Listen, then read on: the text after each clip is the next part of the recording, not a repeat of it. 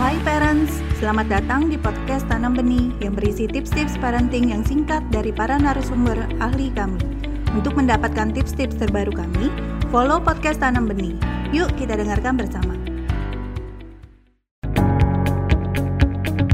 Batasan waktu penggunaan gadget untuk anak 2 tahun ke bawah itu sebenarnya 0 jam.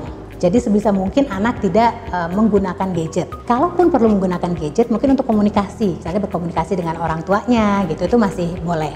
Nah kalau untuk anak usia TK itu satu jam. Selain untuk komunikasi ya, misalnya untuk hiburan, mendengarkan musik, ataupun kalau misalnya mau di-downloadkan games, games-games yang edukatif, kayak misalnya puzzle gitu. Jadi yang untuk mengembangkan kecerdasan anak juga. Nah kalau untuk anak SD itu dua jam per hari. Itu juga sudah termasuk pada saat anak mengerjakan personal project sekolahnya. Jadi kalau misalnya anak di sekolah sudah menggunakan gadget selama dua jam, ya di rumah anak sudah tidak ada waktu lagi untuk bermain gadget. Harusnya seperti itu.